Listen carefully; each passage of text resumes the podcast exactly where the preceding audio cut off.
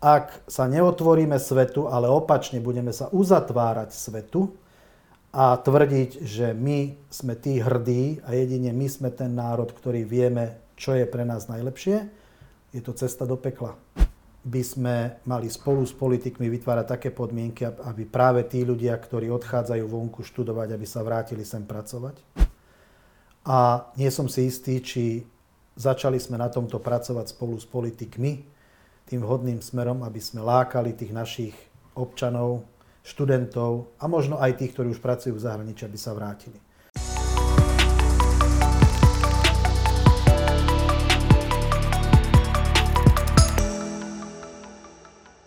Prečítaj si tisíce exkluzívnych článkov, získaj skvelé benefity a podpor správy, na ktorých záleží. Staň sa členom Starida Premium klubu ešte dnes.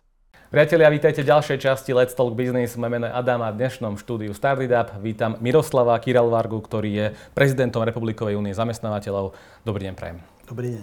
My sa dnes budeme rozprávať o slovenskom podnikateľskom prostredí, ako hodnotíte, aké máte aj vy poznatky a teda feedback od od firiem, ktoré vy zastupujete na Slovensku, nie ich málo.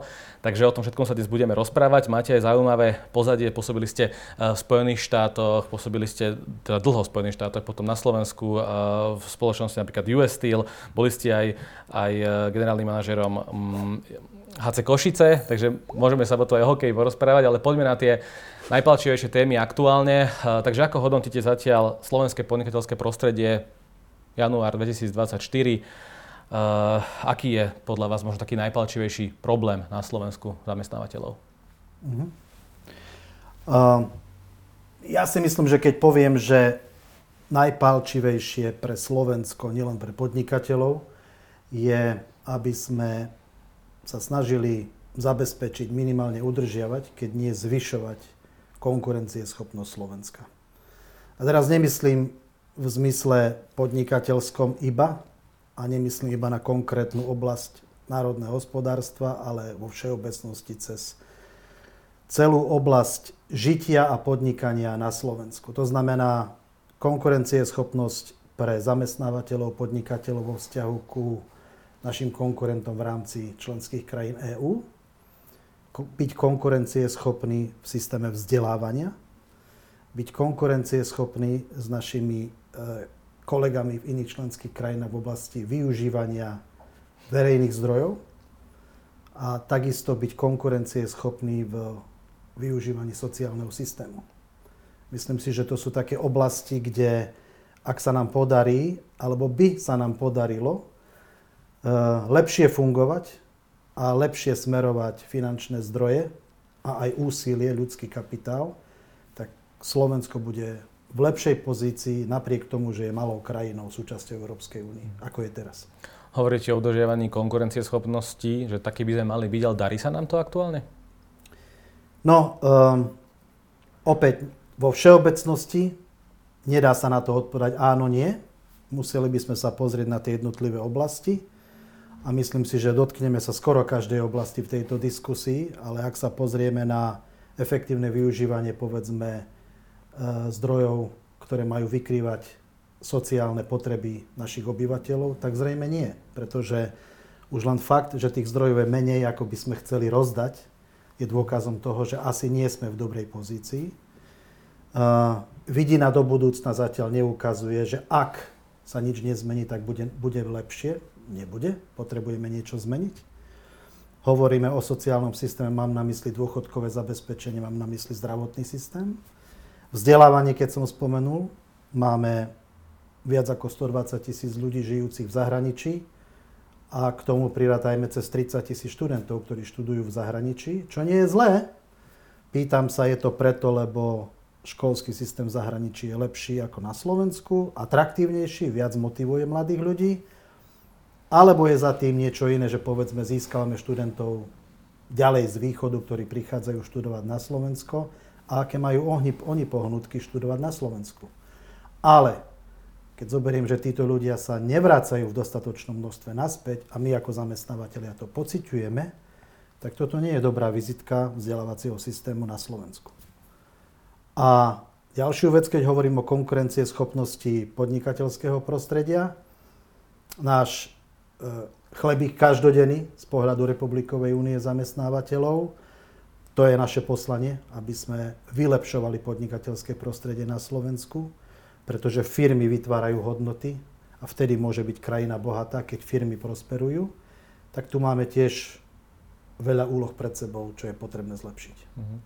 Keď už sme pri tom, tak vedeli by ste nejaké pomenovať tie úlohy, ktoré musíme zlepšiť? No konkrétne v súčasnosti všetci žijeme klimatickou zmenou a v súvislosti s tým Európska únia je lídrom na svete s implementovaním rôznych legislatív, požiadaviek, ktoré súvisia so zmierňovaním oteplovania e, sveta, krajiny a teda so znižovaním emisí skleníkových plynov, tzv. skleníkových plynov, ktoré sú tým prvotným, prvotnou príčinou Eh, oteplovania eh, sveta, klímy. A implementovanie tej legislatívy súvisí s vynakladaním finančných zdrojov.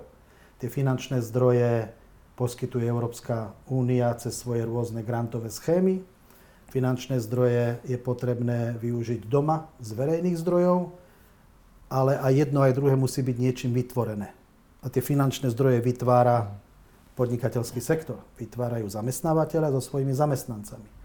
Teraz pýtam sa, keď my na Slovensku nie sme schopní v dostatočnej miere vyčerpať európske zdroje, ktoré za posledných 15 rokov sme mali k dispozícii, keď my na Slovensku máme taký deficit, deficit verejných financií, ako máme a potrebujeme to fixovať v priebehu najbližších 3, 4, 5 rokov, tak je tu všetko v poriadku? nie je potrebné vytvoriť niečo, aby tí podnikatelia boli schopní vytvárať tie zdroje a zároveň, keď je vytvoria tie zdroje, aby sa tými zdrojmi nemrhalo. A to je tá fixácia štátneho rozpočtu alebo verejných financií na Slovensku. Nemôžeme sa pozerať len na stranu zvyšovať príjem do štátnej pokladnice a zároveň zvyšovať výdav, výdavky, pretože k tomu tento výsledok alebo táto cesta nevedie ku zlepšovaniu, znižovaniu verejného deficitu. Hmm tomu sa samozrejme dostaneme, musíme povedať to, že vlastne tie eurofondy sú aj v ohrození dokonca na Slovensku aktuálne, takže máme na čom pracovať. Často sa hovorí, že, že štát hádže polena podnikateľom pod nohy v podobe možno vysokého od, daňového odvodového zaťaženia a podobne. Ako to vnímate aktuálne na Slovensku vy? Um, je, tam, je štát dobrým partnerom pre podnikateľov? No, verejne sa rozpráva o tom, a štatistiky to potvrdzujú, že daňovo-odvodové zaťaženie na Slovensku je, je jedno z najvyšších. Samozrejme sú členské krajiny Európskej únie, ktoré majú aj vyššie daňovo-odvodové zaťaženie, ale z hodov okolností sú to krajiny, ktoré majú, sú smerom na západ od nás, majú inú históriu, ako máme my za sebou a zároveň dá sa porovnať, čo vlastne občania v týchto krajinách vďaka tomu, že platia vyššie možno dane a odvody, čo za to majú. Na Slovensku už mám nejaké šediny a nepamätám, aby daňovo-odvodové zaťaženie, keď hovoríme o percentuálnej výške, sa niekedy znížilo. Mm. To znamená, je ťažko predpokladať, že do budúcna sa to zníži. S veľkou pravdepodobnosťou sa dá očakávať, že ak, tak sa to bude iba zvyšovať. A pýtajme sa teda všetci, nielen ja, čo za to máme. E, keď platíme dane, keď platíme odvody, máme lepšiu infraštruktúru na Slovensku za posledných 10-20 rokov, máme dotiahnuté vybudovanie ciest, tunelov, o ktorých, po ktorých bažíme už 20 rokov. Máme dôchodkový systém lepší, to znamená, naši otcovia, mamy babky, detkovia majú vyššie dôchodky vo vzťahu ku kúpnej sile. Čo nás čaká do budúcna? Budeme štátnu pokladnicu vo forme teraz sociálnej poisťovne naplňať takými sumami, že budeme schopní tie dôchodky vyplácať bez akýchkoľvek schodkov? Konkrétny príklad, nedávno bolo uverejnené v médiách, že 5 štátnych nemocníc dlží slovenskej poisťovni na odvodoch viac ako 260 miliónov eur. 5 nemocníc dlží 260 miliónov eur. Čo s tým chceme robiť? Doteraz neviem nič iné povedať, iba to, že každá vláda sa uchylila k tomu, že sanovala tieto dlhy nejakými dotáciami zo štátneho rozpočtu. Ale toto nie je systémový krok. Čiže my sami si prejedáme budúcnosť, o tom každý vie. Zdravotnícky systém ako taký u nás, máme ho lepší, ako bol pred 5 rokmi? Celá tá debata na verejnosti o tom rozpráva, že ako nám chýbajú medici, ako nám chýbajú zdravotné sestry, ale ja sa pozriem, chcem pozrieť na to, ako funguje ten systém. Koľko času strávi ten človek, keď príde na akékoľvek vyšetrenie. Hľadáme spôsob, ako tento systém nastaviť lepší. Toto sú úlohy, ktoré, či zoberieme premiéra, relevantných ministrov, ľudí, ktorí pod nimi pracujú a potom odbornú verejnosť, aby sa tým zapodievala a začala tieto veci riešiť, ktoré už dávno mali byť začaté riešiť. Mhm. No, všetky tieto scenáre e, zatiaľ nevyzerajú veľmi pozitívne, to si musíme otvorene povedať, ale kde vy vidíte možno aktuálne tú najväčšiu výzvu, ktorú by mohla vláda urobiť? Sú, je možno pár zmien, ktoré by mohli pomôcť aktuálne e, zlepšiť to podnikateľské prostredie na Slovensku. Tu si pomôžem týmto materiálom, ktorý ja veľmi rád ukazujem už niekoľko mesiacov. Nazýva sa Konkurencieschopné Slovensko. Je to strategický materiál Republikovej únie zamestnávateľov, ktorý onedlho bude updateovaný, pretože to sú priority pre rok 2023, ktoré boli odsúhlasené na, na našom sneme rok dozadu. V apríli tohto roku budeme mať zase snem, výročný, pekný, pretože máme 20 rokov fungovania na tomto trhu, na trhu podnikateľov, zamestnávateľov. Máme viac ako 70 individuálnych a kolektívnych členov, reprezentujeme viac ako 230 tisíc zamestnancov a tu máme len 10 priorít, ktoré hovoria o tom, čo v každej oblasti z hľadiska zamestnávateľov a podnikateľov je potrebné urobiť, aby sme zabezpečili, respektíve zvyšovali konkurencieschopnosť Slovenska. Aby tento tigri, ktorý niekedy bol tatranský tiger, a teraz je to malý tigri, ktorý je zatvorený a nemá dovolené rásť. My mu musíme dovoliť rásť. To znamená, akúkoľvek oblasť, ktorú by sme si túto otvorili, vieme o nej rozprávať dlho, napriek tomu, že tento materiál je veľmi hutný, pretože nie je to písané malými písmenami, je to písané veľkými, možno ten fond má 15 pixelov, alebo ako sa to nazýva, ale je to dosť hutný materiál na to, aby sa tým niekto zapodieval. Ja to teraz len ukazujem, nemáme času na to, aby sme to prechádzali, ale verím, že existuje fórum, kde vieme o tomto rozprávať detálne. Ja sa len tak opýtam veľmi na okraj, že, že ten tatranský tiger bol často spájaný v minulosti s veľkými reformami, ktoré sa na Slovensku udiali a zda najväčšie, ktoré sa doteraz udiali re, reformy. Takže máte tam aj prioritu na reformy v rôznych, uh, rôznych uh, systémoch, ako teda vzdelávací systém, zdravotnícky a podobne? Samozrejme, vzdelávací systém je, je uh, myslím, že bod číslo 5 v tomto materiáli. Uh, prepojenie vzdelávacieho systému s potrebami trhu práce. Ja nie som expert, čo treba urobiť v oblasti vzdelávacieho systému.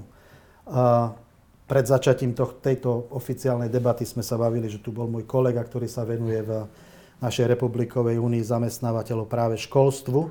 Ale ja mám rád dáta, ja mám rád fakty, argumenty, od ktorých sa vieme odraziť a, a odborne rozprávať.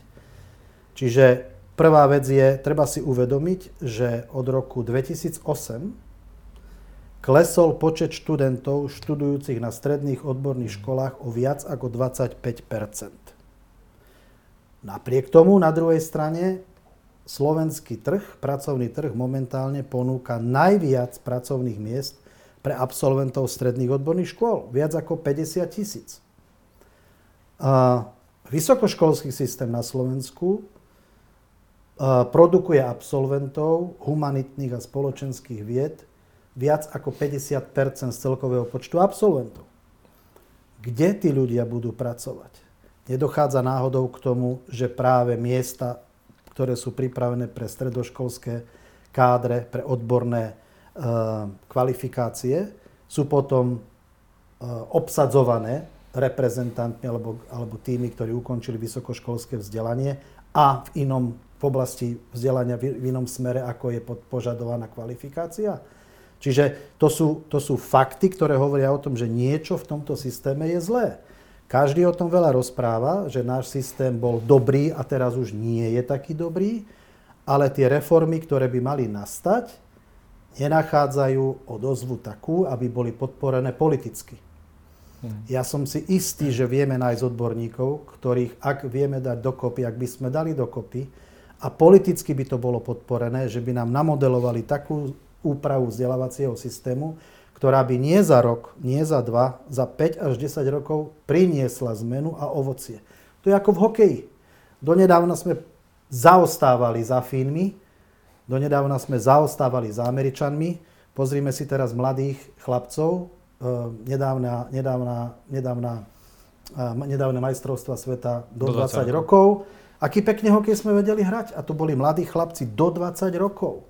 Ja som s obľubou rozprával taký príbeh, že keď, keď niekto povedal, Fíni sú najlepší korčuliari. Hovorím, ako je to možné, keď my vieme kúpiť také isté korčule ako Fíni, my vieme vybudovať taký istý ľad ako Fíni, predpokladám, že náš e, somatyp alebo fyziológia nie je totálne odlišná od fínskej populácie. Ako je možné, že my nevieme vybudovať taký káder fínsky korčuliar, to slovenský korčuliarov ako Fínov?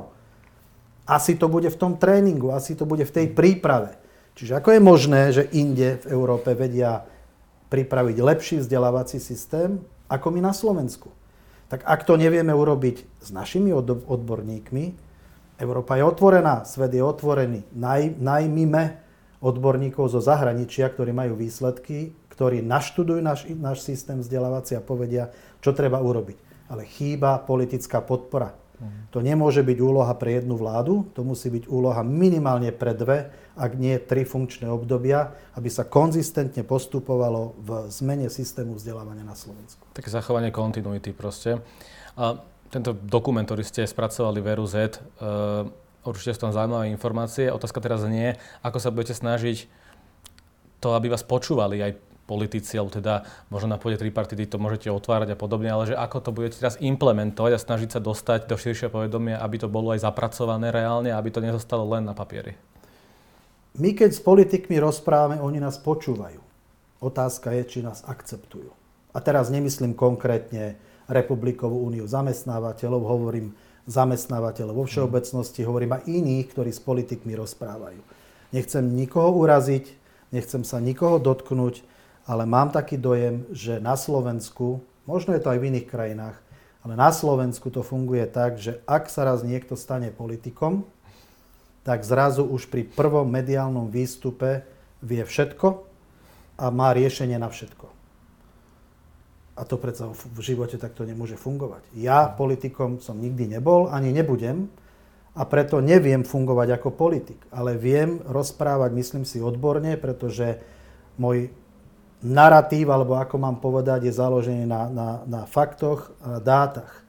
Čiže mali by sme od, vniesť do tej diskusie aj s politikmi, aj z ich strany, akceptovanie odborných e, argumentov a faktov a dosiahnutie nejakej vzájomnej zhody pri tej diskusii. Bohužiaľ, či sledujeme parlament alebo sledujeme nejaké iné diskusie, ja nemám taký pocit, že pri akejkoľvek argumentácii dochádza zo strany politikov, a teraz bez ohľadu na to, či je to koaličný alebo je to opozičný, že by dochádzalo ku akceptácii. Česť výnimka. Mm. A hovorím, nechcem sa nikoho dotknúť a nebudem nikoho menovať.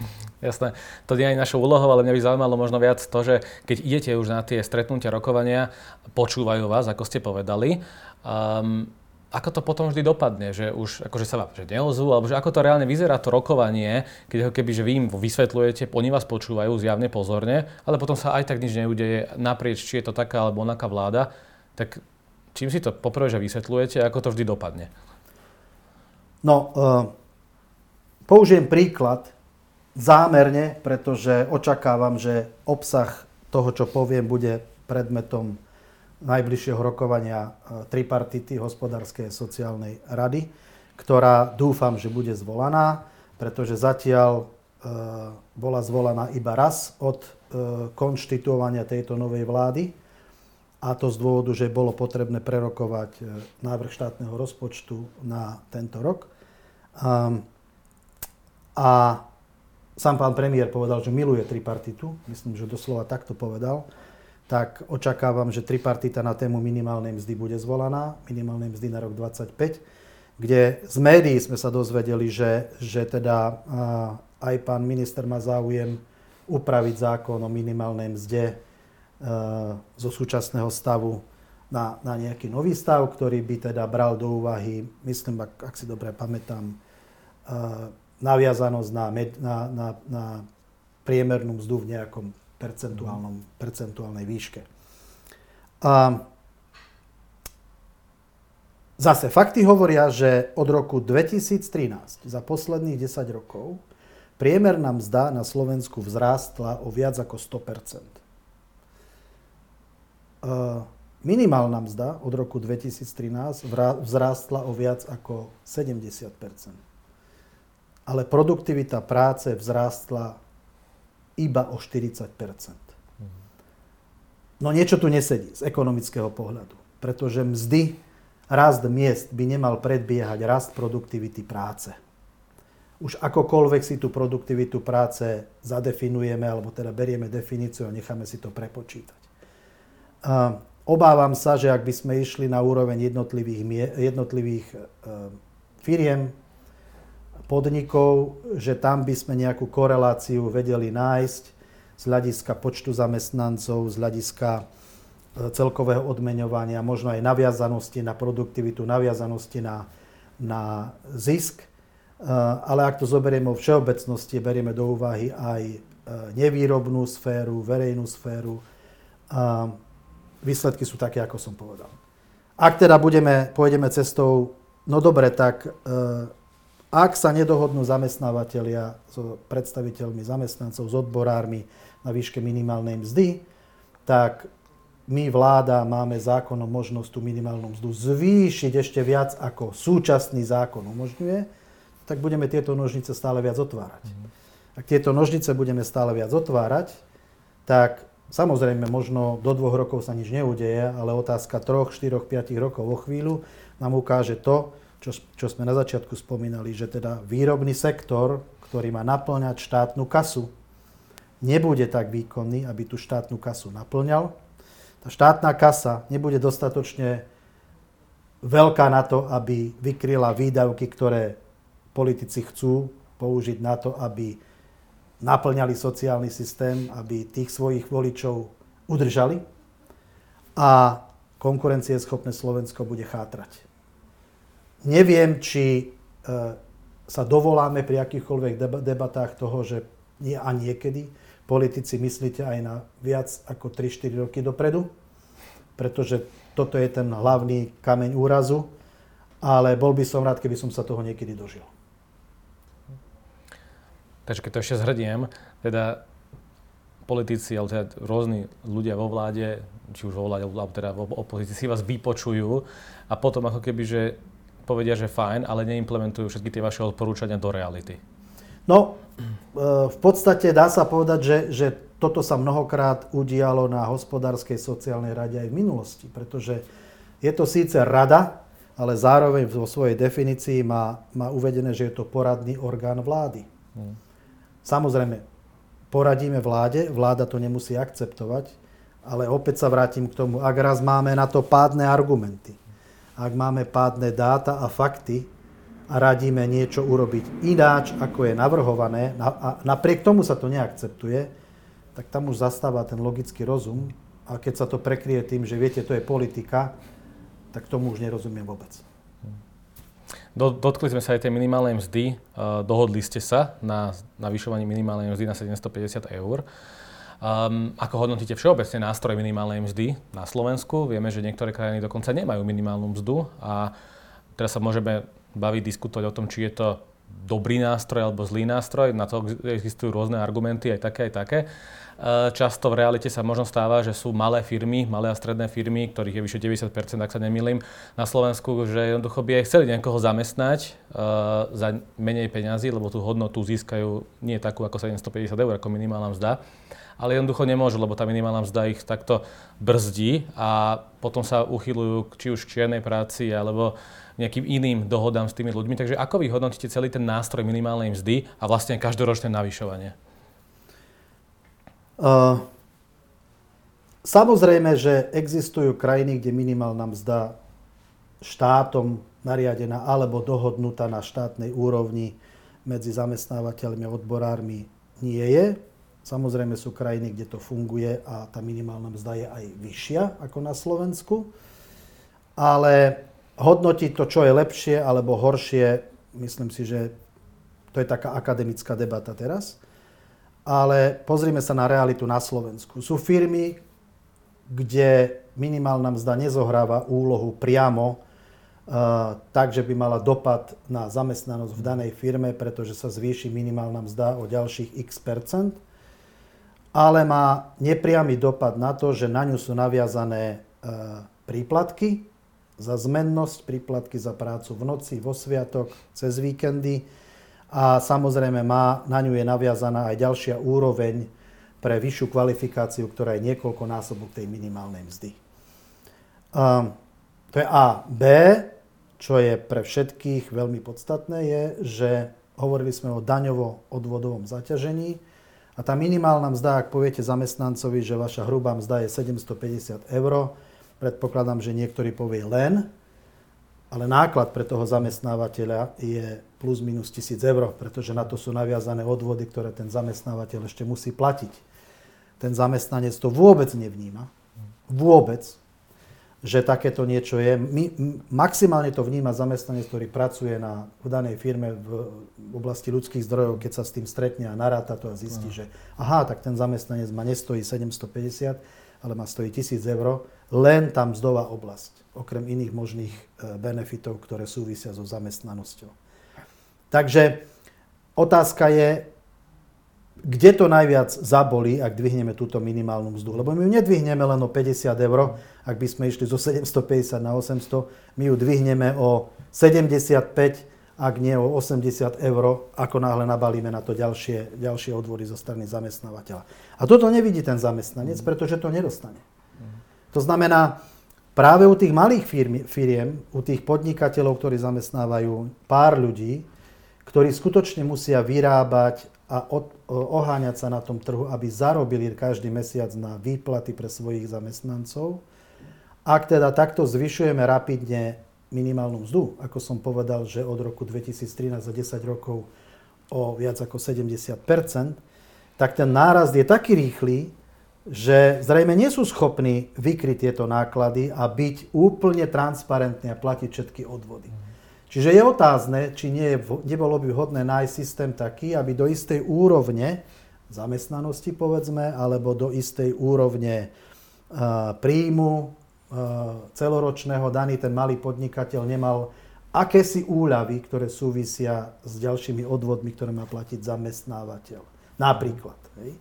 Sú rôzne modely, ktoré samozrejme boli niekoľkokrát prediskutovávané aj v médiách, medzi politikmi a odborníkmi, medzi odborármi a politikmi, či nezaviesť e, regionálnu minimálnu mzdu a podobne. Nechcem sa do týchto vecí mm. púšťať. Treba zobrať hrubú tušku a povedať, čo je výhodnejšie.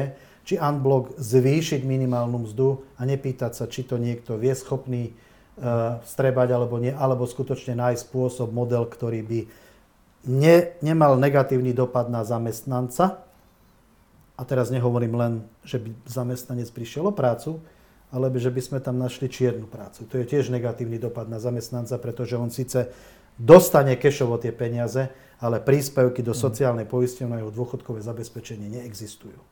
A toto zistí až neskôr.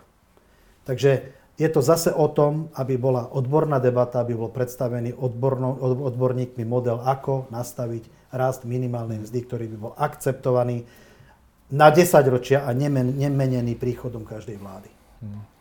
Máme, máme novú vládu, máme nové programové vyhlásenie vlády. Ako hodnotíte programové vyhlásenie vlády v kontexte podnikateľského prostredia, zamestnávania, z pohľadu samozrejme zamestnávateľov? Mm, čo očakávate, že sa bude diať? No, uh, ja som bol v jednej relácii, ešte keď nebolo programové vyhlásenie vlády, ale bola podpísaná koaličná zmluva, koaličná dohoda. A v jednej časti tej koaličnej dohody je uvedené, že obe strany sa stotožnili s tým, že najvyššou prioritou je zvyšovanie životnej úrovne občanov Slovenska. A povedal som vtedy, že budem veľmi rád, ak toto a ďalšie postuláty, ktoré som vtedy vyčítal v koaličnej e, zmluve, e, budú naplnené po 4 rokoch.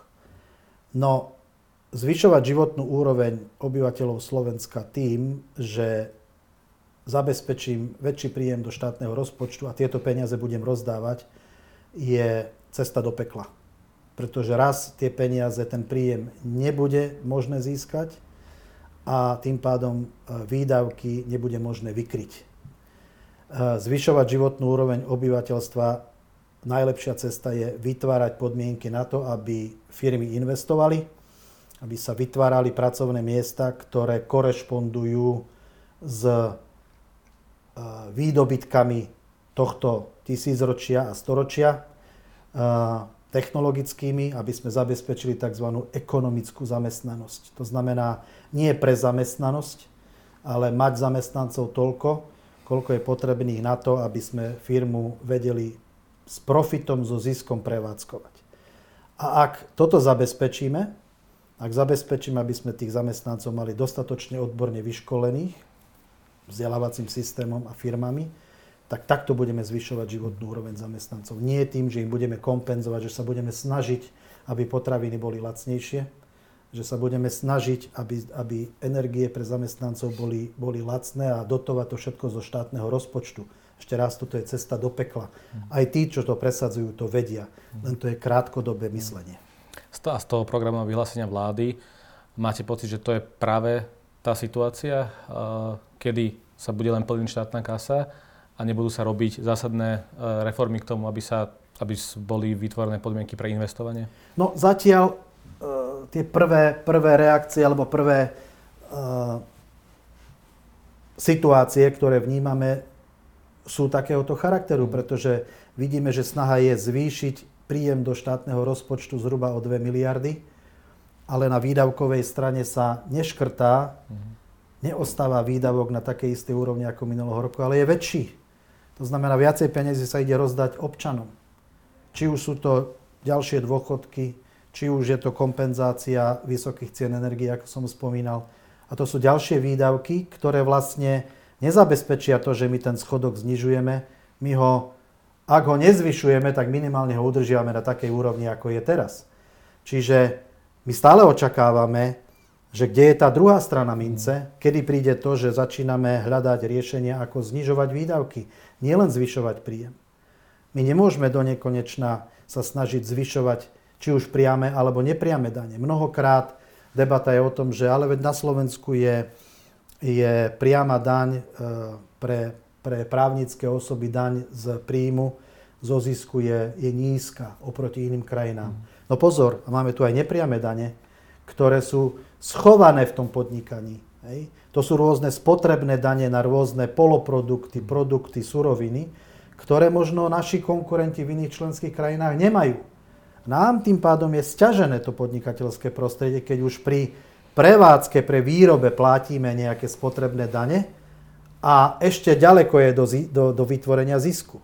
Radšej by som privítal ja osobne, keby došlo k tomu, že tie priame dane budú nejakým spôsobom plošne upravené, ale spotrebné dane zaniknú alebo sa minimalizujú. Porovnajme sa s inými krajinami členskej, e, teda členskými krajinami v Európe, ako to je, aby sme nezhoršovali e, podnikanie tým, že zvyšujeme náklady cez zvyšovanie spotrebných daní. Vieme sa pozrieť do nejakej krajiny, kde to funguje, takže ideálne, keď si môžeme zobrať príklad? Nikde to nie je ideálne. ideálne. Neexistuje raj na zemi.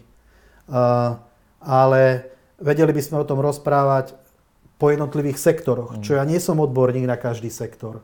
Ale tak ako ste spomenuli, pracujem v oceliarskej firme, mám nejaké skúsenosti niekoľkoročné v tejto oblasti. Teraz nemyslím priamo s, s tavením železa, ale s ekonomikou s tým súvisiacou. A keď sa porovnávame s krajinami západnej Európy, ako si iné krajiny chránia takýto energeticky náročný priemysel, ako si uvedomujú, že tie hlavné vstupy, ktoré sú, nie sú len súroviny, ale sú to aj energie. A tie energie sú potrebné vo veľkom množstve, sú potrebné stabilné, aby stabilne boli dodávané a je potrebné, aby akékoľvek ďalšie náklady spojené s dodávkou tejto komodity, či už je to elektrická energia alebo je to plyn, boli minimalizované pre takýto energeticky náročný priemysel. Pretože keď nebudú, tak ekonomika nebude vychádzať. Ten, ten energeticky náročný priemysel nebude môcť vyrábať zisk. Nevyrábať zisk neznamená, že si nekúpia ľudia nové, nové počítače v takejto firme, ale nebudú peniaze na investovanie na nové technológie. Čiže Francúzsko, Nemecko, to sú veľké členské krajiny EÚ, ktoré si chránia tento priemysel a náklady na energetické potreby, na energetické zdroje z hľadiska tých ďalších poplatkov sú minimalizované. Na Slovensku počúvame teraz, že to, čo zaviedli predchádzajúce vlády pri niektorých tarifných poplatkoch, že je snaha to vrátiť späť. No opäť, bohužiaľ, to bude cesta do pekla keď niekde sú tieto poplatky minimalizované a my ich na Slovensku zavedieme späť na úroveň pred 4-5 rokov, zvýšime obrovský náklad pre energeticky náročné firmy a pre priemysel ako taký. No, máte zaujímavých 10 bodov napísaných eh, na pôde RUZ. Mňa teraz zaujíma, že teda vy tak subjektívne možno, že očakávate nejakú zmenu konečne už, alebo dokedy sa budeme takto stále ťahať, že jedna vláda e, vás počúva, potom druhá vláda menej a stále sa nejako nevieme nastaviť, takže tam je nejaká kontinuita v rámci krokov, ktoré, ktoré urobíme pre podnikateľský sektor. Čo očakávate, aký scenár aj z tohto, čo ste napísali teraz, že ste optimistom alebo ani nie? Uh, ja som optimista celý život. A ak by sme neočakávali zmenu, tak asi by sme boli veľmi pesimisticky na to, aby sme vôbec prišli o, tých, o takýchto témach debatiť. Ale aby som povedal, že toto bude naplnené o 2, 3, 4, 5 rokov, to by znamenalo, že nikto iný to nemá na starosti a na zodpovednosti iba my zamestnávateľia. My tu máme sociálnych partnerov, reprezentantov zamestnancov, my tu máme politikov, politické strany, ktoré samozrejme do toho vstupujú a rapidne, e, tak je potrebné byť nielen optimista, ale aj realista. realista. Ale jedno, čo je podstatné, e, ak by som to mal nejak počiarknúť, je, treba si uvedomiť, že e, veľkí fyzici na svete povedali, že uzavretý systém degeneruje. To znamená, ak sa neotvoríme svetu, ale opačne budeme sa uzatvárať svetu, a tvrdiť, že my sme tí hrdí a jedine my sme ten národ, ktorý vieme, čo je pre nás najlepšie, je to cesta do pekla. My sa nesmieme uzatvárať, my sa musíme otvoriť svetu. Otvoriť svetu neznamená len to, že sme na jednom trhu v rámci Európskej únie. Neznamená len to, že môžeme cestovať bez akýchkoľvek vízových povinností, to znamená voľný pohyb kapitálu, eh, eh, ľudského kapitálu, trhu a tak ďalej a otvoreno znamená aj iným myšlienkam, iným názorom a implementovať to, čo vidíme, že v iných krajinách je lepšie riešené ako u nás. Ak si toto všetci uvedomíme, zamestnávateľia, zamestnanci a politici, tak myslím si, že nájdeme spôsob, aby sa toto, čo napíšeme a zhodneme sa na tom, že toto je prospešné pre Slovensko, aby sa dosiahlo a implementovalo. Ešte sa trošku vrátim k tomu, k, tej napl- k tomu naplňovaniu štátnej kasy. Vy ste otvorene kritizovali aj konsolidačný balíček, ktorý prijala e, vláda, vláda Slovenskej republiky, dokonca v skrátenom legislatívnom konaní. A vlastne, aby sme aj pre divákom povedali, ide o to, že teda je tu, zavádza sa mimoriadne zdanenie bank, e, predlženie vyplácenia solidárneho príspevku z ropy, zvyšovanie spotrebných daní z alkoholu, tabaku a podobne. Takže toto je jeden z tých dôkazov, že, sa, že to vláda ide robiť. Um, prečo ste to kritizovali a teda aké máte k tomu postoje? Um, malo by sa to vôbec zaviesť? Mnohí hovoria, že v prípade daň, uh, bankového odvodu, ako sa to nazýva, tak všetky tie náklady budú prepočítané vlastne a zaplatia to spotrebitelia, mm-hmm. klienti bank, takže ako, aký na, na to máte názor? No, um, samozrejme je prirodzenou vlastnosťou každého človeka, že nerád sa zrieka toho, čo nadobudol a, a to súvisí aj s daňami. Takže mm, to je jedna vec. Druhá vec, ak chceme, aby, aby štát ako si fungoval, tak je potrebné dane platiť. To, čo my sme ako Republiková únia zamestnávateľov kritizovali v našom stanovisku nedávno e, vydaným pred pár týždňami, bolo hlavne to, že celý tento balíček, ktorý bol pripravený, tak neprešiel tým riadným, štandardným procesom pripomienkovania, legislatívnym procesom, ako, ako sa vyžaduje, ako zákon vyžaduje, ale riešil sa sa skráteným legislatívnym konaním. Čiže my kritizujeme to, čo sme kritizovali aj predtým doteraz, to znamená, ak niečo prechádza skráteným legislatívnym konaním a nemá oporu v zákone, pretože v zákone myslím, že sú tri odrážky, ktoré hovoria, uh-huh. kedy sa môže predložiť legislatívny návrh bez riadneho legislatívneho procesu. Podľa nášho ohodnotenia tento návrh konsolidačného balíčka nespadal ani pod jednu odrážku, to znamená mal prejsť procesom, riadnym legislatívnym procesom. My sme v prvom rade teda kritizovali to, aby sa tieto spôsoby ďalej neuplatňovali, aby sa akýkoľvek legislatívny zámer, zmena legislatíva prešla riadnym legislatívnym procesom, pripomienkovaním, konaním medzirezortným, potom cez, cez tripartitu až potom do parlamentu. Takže to je prvé. To druhé, uh, obsahovo, no samozrejme, ak treba naplniť štátny rozpočet, uh, zvýšiť príjem, tak niekde tie zdroje treba nájsť. Ale práve pri tom riadnom legislatívnom procese by sa možno našli tie vhodné zdroje alebo možnosti, z ktorých je možné čerpať väčší príjem do štátneho rozpočtu. A ja netvrdím, že by to nebolo presne to isté, čo bolo vypichnuté. A netvrdím, že by to bolo úplne inač. A možno by to bolo inač. Ale zase, skrátené legislatívne e, konanie je uzavretý systém. Mhm. Príde to do parlamentu a tam už len tie prvé, druhé čítanie, to, čo parlamentní poslanci, či už z pozície svojho presvedčenia alebo z nejakého popudu prezentujú a upravujú čiarky, bodky alebo teda doplňajú niečo, to nie je, to nenahrádza riadny legislatívny proces. Potom my pištíme a žiadame, aby toto bolo raz a navždy ukotvené a, a neobchádzané žiadnou vládou, ani touto, ani žiadnou budúcou. Eh, za, v Republike Unii zamestnávateľov máte pod sebou že stovky, stovky firiem. Um, keď sa s nimi rozprávate, tak často sa, a ja keď sa rozprávam často s tými firmami, ktoré mi sem chodia, tak mi hovoria také niečo, že nemáme na Slovensku dostatočný talent, respektíve, že máme veľký problém nájsť kvalifikovaných ľudí, kvalifikovanú pracovnú silu. To vzdelávanie sme si nejakým spôsobom pomenovali. Teraz tá otázka druhá znie, že keď nám húfne ľudia odchádzajú zo Slovenska, tak prichádzajú nejakí zo zahraničia, z iných krajín, ako je napríklad Rumúnsko, Bulharsko a podobne. Máme vytvorené procesy ako možno iné krajiny, ktoré nám kradnú ten talent, takže by sme my v úvodzovkách kradli ten talent z iných krajín, alebo jednoducho toto zatiaľ my nerobíme na Slovensku. Uh, nemôžem povedať, že to nerobíme. Uh, už za predchádzajúcich vlád sa urobili nejaké prvotné kroky k tomu, aby sa proces získania zamestnanca um, z iných krajín mimo Európy, uh, nie len teda v rámci Európy, ale aj mimo Európy dokonca, aby sa ten proces skrátil, to znamená legislatívny, ktorý končí nejakým pracovným povolením. Myslím si, že aj teraz uh, nedávno sme dostali podnet na vytvorenie takejto pracovnej skupiny, na, na pokračovanie v týchto krokoch.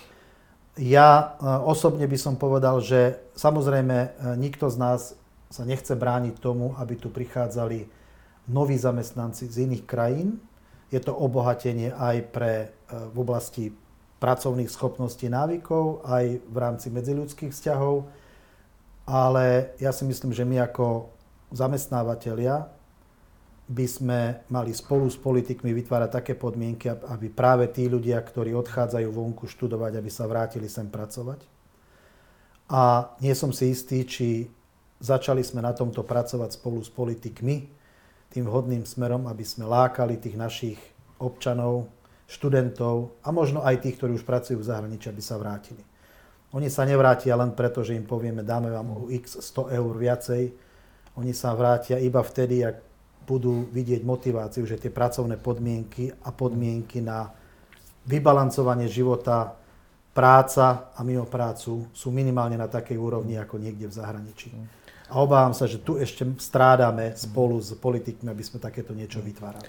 A dokonca, keď to bol váš kolega minule, tak sme sa rozprávali o tom, že, že často tá motivácia nie sú ani že peniaze vrátiť sa na Slovensko, ale je to že tie peniaze sú nejaká možno piatá alebo šiesta motivácia e, ostať v zahraničí, ale že tá najväčšia motivácia zostať v zahraničí je najmä ten systém ako taký, a to sa bude na Slovensku asi ťažko ešte meniť, že do pár rokov, takže preto, ako aj vy hovoríte, to asi nastavenie do 5-10 rokov do budúcna a čím skôr budú možno aj politici počúvať takéto vaše um, body a odporúčania, tak tým sa dostaneme, uh, tým to bude lepšie a ľudia sa budú vrácať na Slovensko. Mm-hmm. Poďme trošku k tej téme eh, oceliarstva, lebo vy ste teda pôsobíte v US Steel eh, Košice.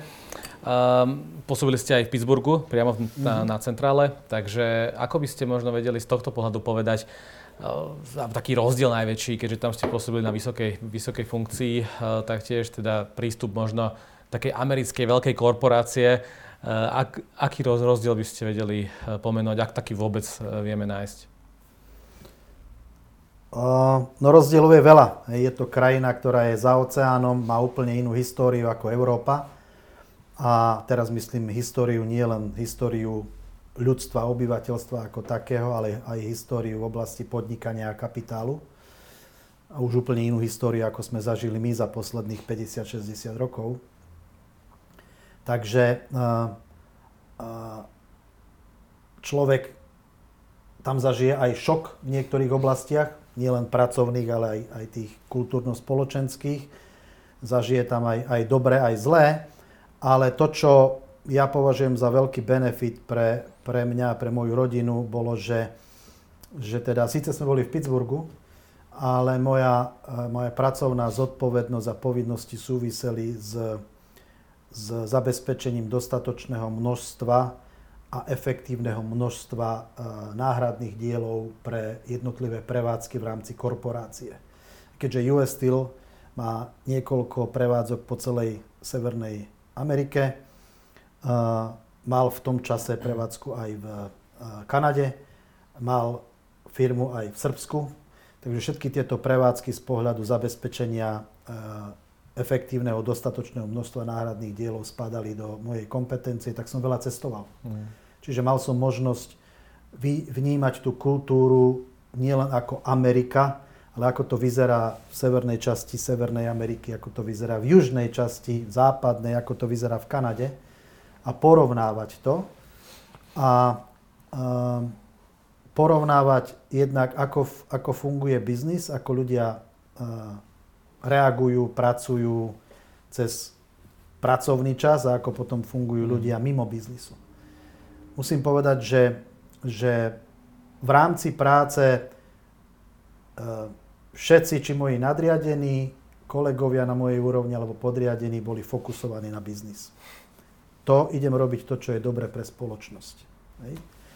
Samozrejme, všetci sme len ľudia, nájdete tam e, rôzne excesy, niečo sa udialo, čo, čo, čo bolo neetické, nemorálne, bolo, bolo to potrebné riešiť.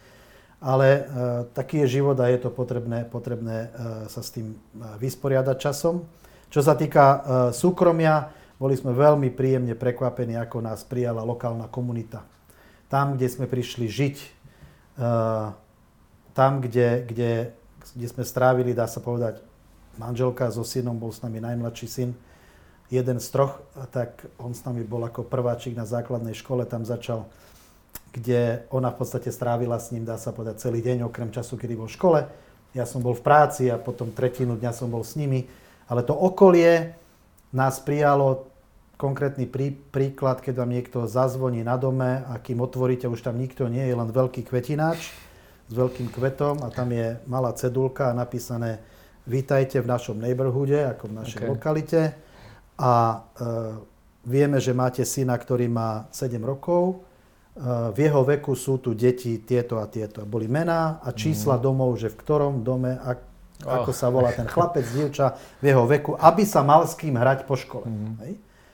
No, pre mňa to bol šok, pretože takéto niečo som nezažil. Viete si predstaviť, že by, že by teraz... Ja si neviem predstaviť, že by na našu ulicu, kde bývam, prišiel sa pristahoval Ukrajinec a teraz my, my ako celá ulica by sme mu donesli kvetináč a povedali, vitajte na našej ulici, tu, mm. tu bývajú deti vo veku takom, ako máte vy, vaše deti. Hej? Čiže to bolo také príjemné prekvapenie uh, hneď prvé dni, kde, kde to človeka veľmi poteší, berúc do že prídete do cudzej krajiny, uh, máte málo známych, žiadneho príbuzného a potrebujete sa tam nejak etablovať. Mm to prijatie v škole toho malého, to je podstatné. Viete, ako sa hovorí, že, že keď moje deti a moja manželka sú spokojní, ja som spokojný. Takže ak som vedel, že, že syn v škole je spokojný, uh, vedel som, že manželka je spokojná a tým pádom ja som v práci bol spokojný, alebo mal som predpoklad na to, aby, aby som mohol kľudne a spokojne pracovať. Takže to sú také momenty, ktoré, ktoré keď som porovnával s našim prostredím na Slovensku, uh, človekom tak, tak pomkli. Nehovoriac o, o službách. Veď mladí ľudia majú, majú, máte otvorené hranice, oveľa viac možností cestovať, ako som mal ja v čase vášho veku. A, takže to poznáte, ale, ale služby, ktoré sú poskytované tam a ten prístup tých ľudí, ktorí tie služby ponúkajú, či sú to akékoľvek nákupné centra, alebo, alebo reštaurácie, alebo iné, iný druh služieb, je to iné ako na Slovensku, bez toho, že by som hanil tých, ktorí na Slovensku ponúkajú služby. Hej. A ja, ja tam v obchode som doslova musel odháňať tých, ktorí tam predávali, aby mi dali pokoj, že chcem sa popozerať po regáloch a nájsť to, čo chcem. Oni sa chceli rozprávať, ja? A oni sa chceli, rozp- oni chceli zistiť, odkiaľ som, oni chceli mi pomôcť silou, mocou. Dokonca mi ešte aj radili, že kde je to lacnejšie, nech idem lacnejšie kúpiť. To je iná mentalita, iný, iný, iná história podnikania. Ja verím, že aj u nás sa to zlepší a, a že teda m, mm, e, tento prístup bude iný.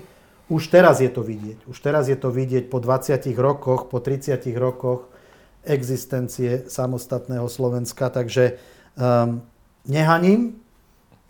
Opäť použijem ten príklad. Uh, uzavretý systém degeneruje. Hmm nesnažme sa vytvoriť zo Slovenska uzavretý systém. To bol ten tvrdý, ťažký biznis, o sme sa rozprávali, ale vy ste boli dokonca aj prezidentom hokejového klubu HC Košice. To bola, to je aká skúsenosť viesť takýto hokejový klub z toho vyššieho pohľadu nie ako tréner, ale ako uh, riadiť to celé. Je to podobné tomu biznisu nejakým spôsobom? Hm. Ďakujem pekne, že ste teraz povedali, že prezident, lebo pred, na začiatku ste vravili generálny manažer. Okay, Generálny ja. manažer je v mojich očiach viac ako prezident. A to si neosobujem právo byť generálnym manažerom, pretože ten je zodpovedný za to, ako to celé funguje, za tie všetky vzťahy, za, za, za, za, za, za získanie dobrých trénerov, za, za vytvorenie dobrého týmu, za, za prevádzku toho týmu, ako to funguje v tých jednotlivých etapách ligy a tak ďalej. Čiže to je veľmi, veľmi... Čiže čo robí vlastne prezident? Moja úloha bola veľmi jednoduchá. Ja som povedal, jednoduchá.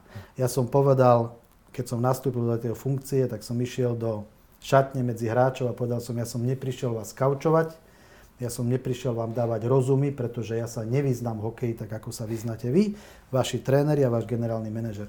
Ja som tu na to, aby som vytvoril podmienky, aby ste vy kľudne mohli hrať veľmi dobrý hokej, špičkový hokej, aby ste tu prilákali čo najväčší počet e, divákov, aby ľudia radi chodili na hokej, lebo keď tu budú chodiť ľudia, vtedy budeme mať zdroje na financovanie vás a celého hokejového klubu.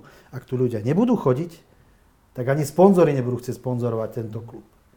A myslím si, že to sa nám podarilo, pretože bol som 4 roky v hokeji, bol som 3 roky prezidentom a za 3 roky sme urobili hetrik, to znamená trikrát sme vyhrali Slovenskú ligu.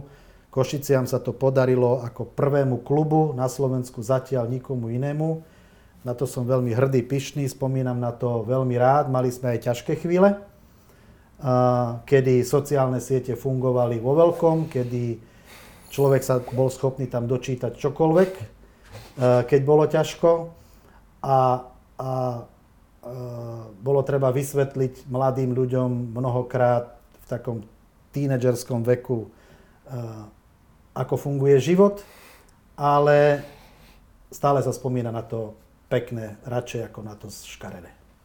Takže bola to určite obohacujúca skúsenosť aj z toho pohľadu, že je to z časti prepojené, že ako riadite ten hokejový tím, tak riadite aj firmy, tak riadite aj ten štát, že je to vlastne všetko len takom menešom.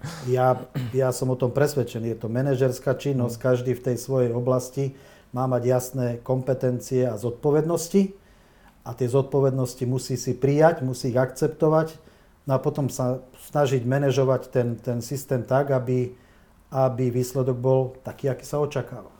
Samozrejme, dá sa uh, uh, byť v situácii, kedy je zle, ale treba sa poučiť a, ako sa hovorí, vstať a ísť ďalej. Takže myslím si, že to sa nám podarilo za tie 4-3 roky. Ďakujem pekne za rozhovor. Ďakujem pekne aj ja. Toto bol Let's Talk Business, uvidíme sa v ďalších častiach. Ahojte, čaute.